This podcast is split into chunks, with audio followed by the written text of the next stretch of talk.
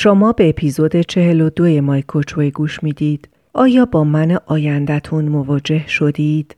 براتون یه اولویت به حساب میاد؟ اگه در همین این لحظه به او منظورم به من آیندهتونه به عنوان یه اولویت فکر کنید چه کاری براش انجام می‌دید به این فکر کنید که من آیندهتون همین الان روبروتون باستاده چطور باید زندگی کنید و خودتون رو مدیریت کنید تا من آیندهتون بهتون بگه ازت ممنونم.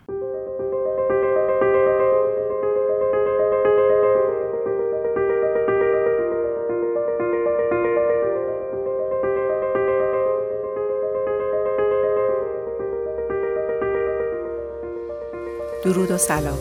به پادکست مای کوچ وی خوش اومدین. من شیلا رزاق کریمی میزبان شما در این پادکست هستم. حرفه من مربیگری یا به اصطلاح کوچینگ در زمینه توسعه و تعالی فردیه و دکترای کسب و کار با تخصص رهبری دارم. هدف از این پادکست روشن کردن مسائلیه که معمولا هممون توی زندگی باهاشون دست و پنجه نرم می‌کنیم و یاد دادن روش خودمربیگری خیلی خوشحالم که توی این راه با هم همراه میشیم. خب بریم سراغ اپیزود چهل و دوم با عنوان گفتگو با من آینده.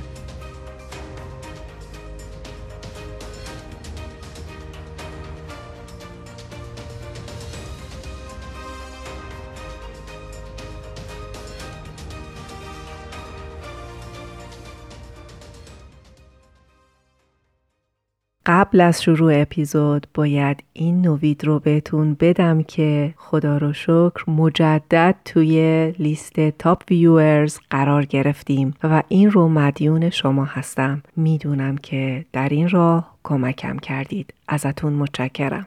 خب مبحثمون آینده است اما شاید همین الان توی ذهنتون با این درگیر باشید که خانم دکتر ما رو چه به آینده اونقدر توی شرایط عدم قطعیت زندگی می کنیم که امکان نداره بتونیم برای طولانی مدت برنامه بنویسیم یا استراتژی بذاریم. اصلا نمی‌دونیم داریم چی کار می کنیم و و و. چی بگم؟ حق دارید اینا رو بگید. با وجود بحرانهای اقتصادی موجود و دریای پرتلاطمی که توش داریم زندگی می کنیم پیش های مدیریتی و صحبت کردن در مورد آینده رو میشه غیر واقع بینانه ارزیابی کرد. حتی ممکنه افرادی که آینده رو روشن و خیلی به قول معروف با دید مثبت ارزیابی می‌کنن رو سرخوش بدونید و از دستشون عصبانی هم بشید. اما هدفی که من دنبال می‌کنم مثبت اندیشی نیست اینه که ما در دامنه اختیاراتمون واقع بینانه با من آیندمون ارتباط برقرار کنیم و وارد گفتگو بشیم تا هم بتونیم از خرد من آتی استفاده کنیم و هم با درک و شناخت خواستمون از اون به عنوان یک جی پی اس استفاده کنیم. روی کرد و نگاهی که تشویقتون می‌کنم در راه خود مربیگری داشته باشید یک نگاه واقع بینان است. نه نگاهی فقط مثبت و نیمه پر و نه نگاهی فقط منفی هر دوش با هم. اما از طرف دیگه تمرکز رویکرد خود مربیگری و کوچینگ بیشتر از حال باینده است. نگیر کردن توی گذشته و نه فلج شدن در حال. حالا چطور می‌تونیم بر پایه واقع بینی در مورد آیندمون فکر کنیم؟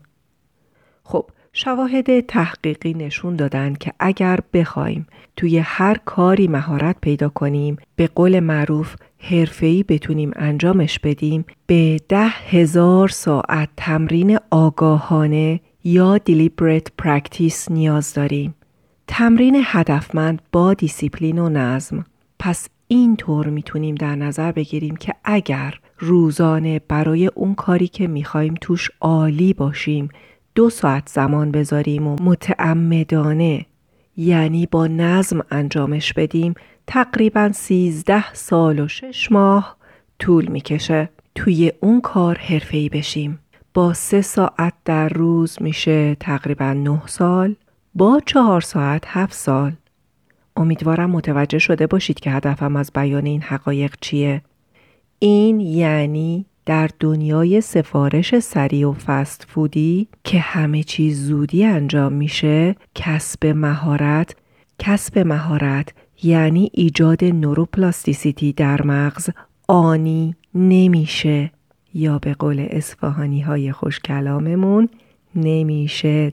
اما دو خطای فکری دیگه که در طول مشاوره هم دقت کردم اکثر عزیزانم دارن اینه که فکر می‌کنن اگر کسی مهارتی داره مادرزادیه یا اینکه همین جوری با گذشت زمان مهارت کسب میشه. یادم پسری که از دوستام اعتراض داشت که از وقتی بچه بودم یادم مامانم کلاس زبان می‌رفت. و اما ما آدم های بالغ برای کسب مهارت در هر چیزی نیاز به deliberate practice داریم. این دوست من این همه سال فقط و فقط کلاس می‌رفته. حالا از شما می‌پرسم برای ماهر شدن توی چیزی مثلا یه زبان جدید سیزده سال روزانه دو ساعت تمرین گذاشتید و نشده؟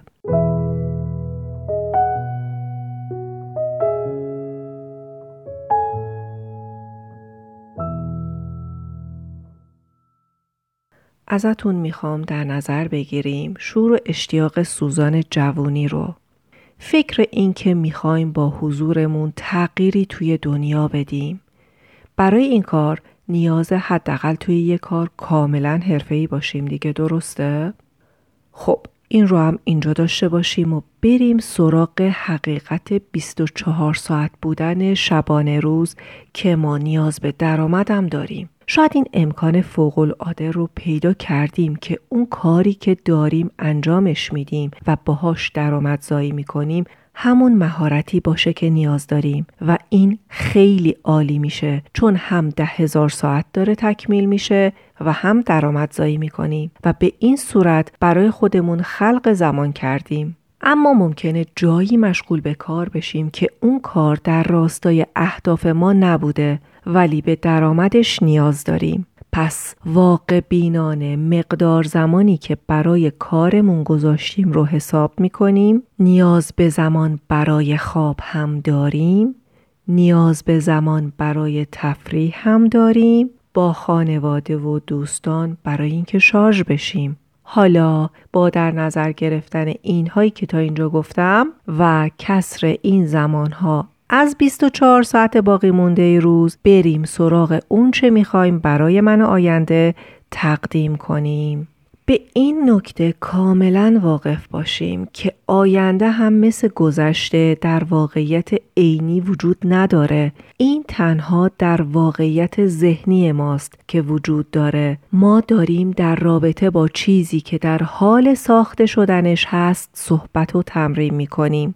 اینکه موقعیت های مختلفی وجود داره و من با دید هلیکوپتری از بالا ایستادم و دارم نگاه می‌کنم و می‌دونم که این موقعیت ها در واقع من هستم. یکی از اصلای خود مربیگری اینه که نحوه نگرش ما به خودمون و رابطه ای که با خودمون برقرار می‌کنیم و حسی که ما به خودمون داریم مشخص می‌کنه که در حال انجام چه کاری هستیم. در خود مربیگری ما روی داشتن رابطه با خودمون کار می‌کنیم تا این رابطه بست و گسترش پیدا کنه. این رابطه شامل حال من در حال عینی میشه. همچنین رابطه ای که شامل من گذشته و من آینده استم میشه که الان وجود خارجی ندارن اما نمیشه وجودشون رو انکار کرد.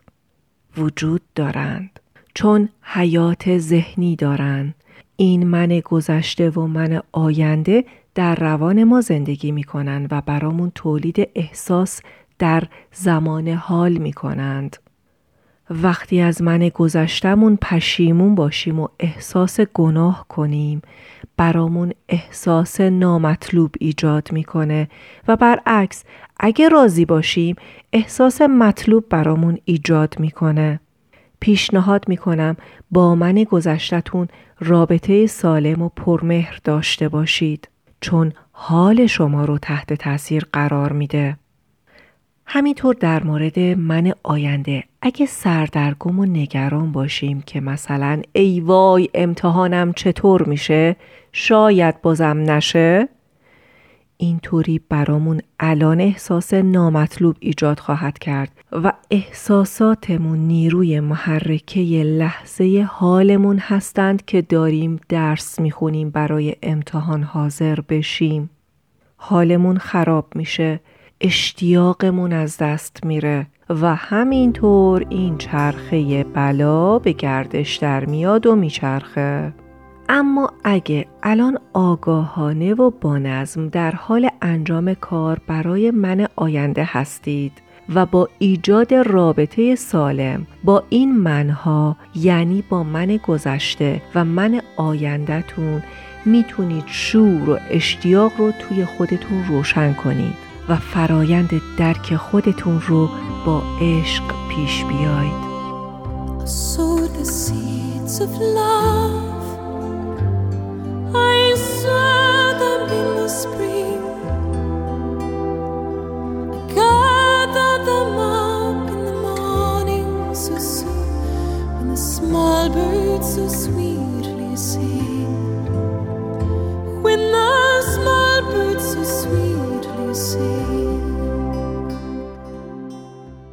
حالا با در نظر گرفتن اونچه که گفتم بریم برای تمرین. لطفا در یک زمان مناسب با خودتون خلوت کنید و یک نامه از خود آتی همون خود آیندهتون به خود فعلی بنویسید. این خیلی طبیعیه که وقتی ما به آینده خودمون فکر می‌کنیم ناخداگاه خودمون رو توی اون موقعیت متصور بشیم. مثلا یک دانشجوی پزشکی خودش رو توی مطب شخصی خودش متصور بشه این من آتی یه حس منیتی میده که من به سمت اون موقعیت حرکت کنم گام دوم توی تمرینتون اینه که بعد از یک روز نامه‌ای که نوشتید رو بخونید و یه پاسخ از خود فعلی به خود آیندهتون بنویسید. ممکنه که این تمرین به نظرتون سخت و عجیب بیاد. باتون موافقم که ممکنه در وهله اول آسون نباشه و پرچالش باشه. شاید برای قدم اول قادر به این کار نباشید. برای همین می‌تونید اول یه نامه از خود فعلی به خود گذشته بنویسید. این راحتتره چون تجربه دارید و می‌تونید راحتتر به او پیشنهاد بدید چه کارهایی رو انجام نده و چه کارهایی رو انجام بده. مثلا با فلان شخص رابطه عاشقانه برقرار نکن. با فلانی ازدواج نکن.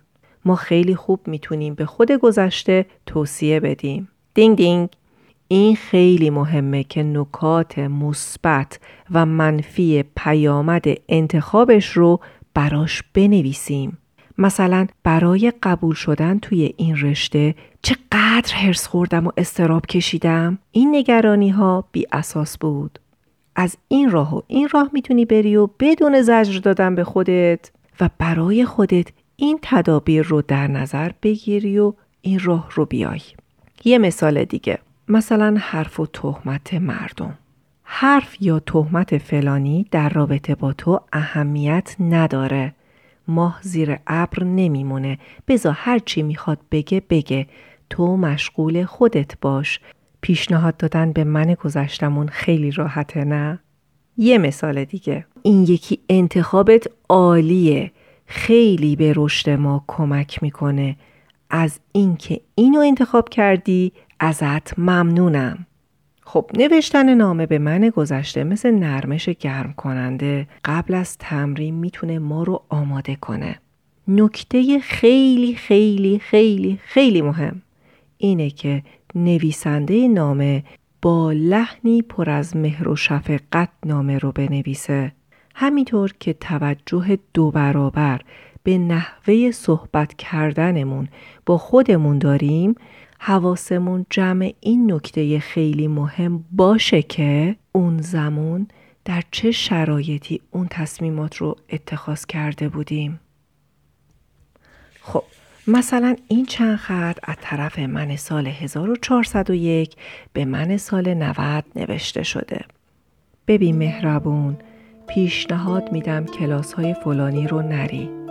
پای صحبت هایی که پشتوانه پژوهشی ندارن نشستن هدر دادن زمان، پول و انرژی جوانیته می‌فهمم الان تنهایی و نیاز به بودن در جمع داری اما با حضور در این مکان به جای اینکه روانت پرورش پیدا کنه و پخته تر بشه به اسارت و بیگاری گرفته میشه.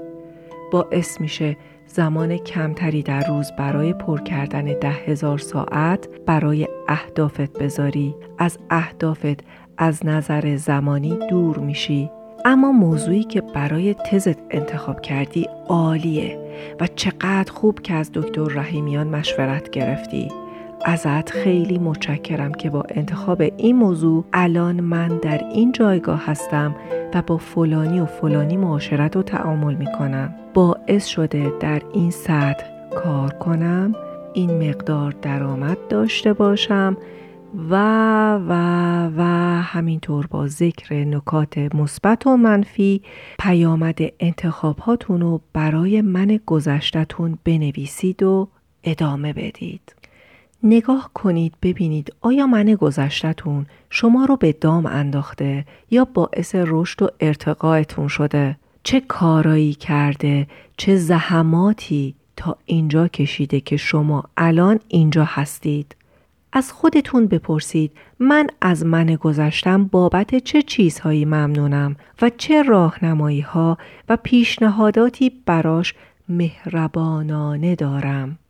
لطفا دقت کنید هدف این تمرین این نیست که خودتون رو توی گذشته گیر بندازید و سرزنش رو شماتت کنید. نه نه حواستون به این نکته خیلی جمع باشه و بعد از یک روز این نامه رو بخونید تصور کنید که این نامه سال 1390 به شما داده شده بود چه می کردید؟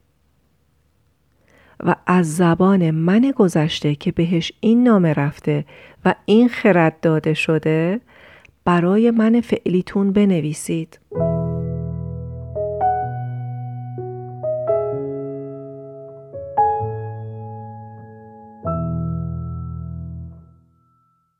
سوال اساسی اگه من به من مهر ندم و حمایت نکنم راهنمایی نکنم چه کسی قرار این کار رو انجام بده؟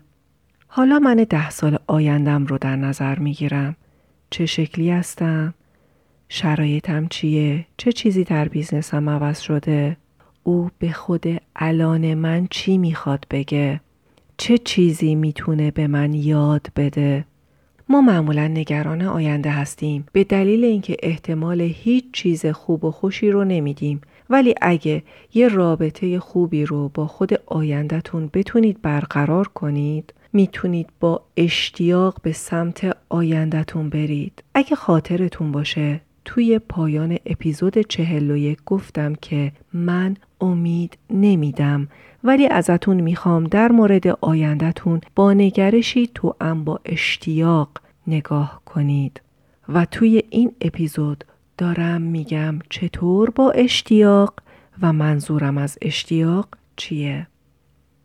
الان دوست دارم کارایی انجام بدم که من آیندم قدردان و متشکر از من الانم باشه که این اقدامات رو دارم انجام میدم. مطمئنا برای این کار نیاز به یک دیسیپلین و نظم هستش.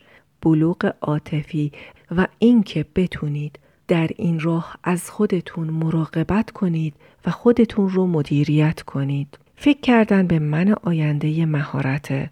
فکر کنید در مورد تمام اقداماتی که امروز الان دارید برای من آیندهتون انجام می‌دید. برای من سال دیگه چی می‌خواید انجام بدید؟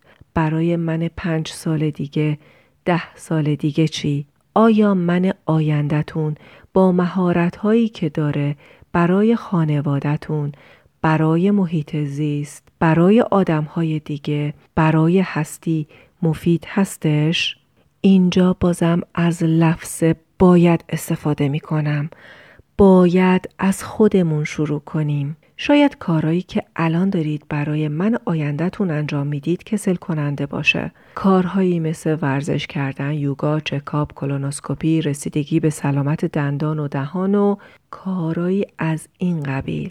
ولی بدونید تمام اینها عشقهایی هستند که شما به من آیندهتون عطا می کنید. این کارا جذاب نیستند.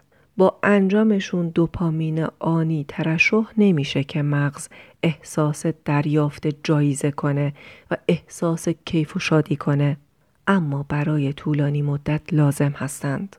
به خود آیندهتون به عنوان کسی که مجزا از شماست فکر کنید. یکی که دوستش دارید. کسی که خیلی بهش اهمیت می‌دید و دلتون براش تنگ میشه. شما می‌خواید او رو خوشحال و راضی و خوشبخت ببینید. چقدر خوشبخت؟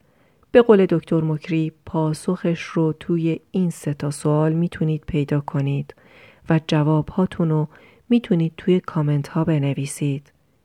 یک آیا جهانی که توش زندگی می‌کنم معنایی داره یا پوچ و نهلیستیکه؟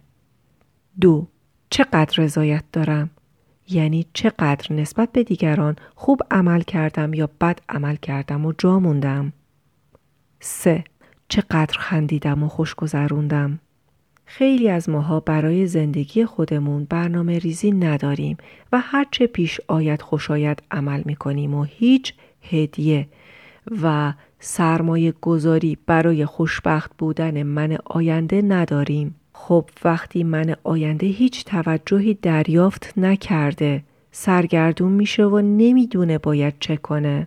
و این طبیعیه که الان از آینده نگران باشم.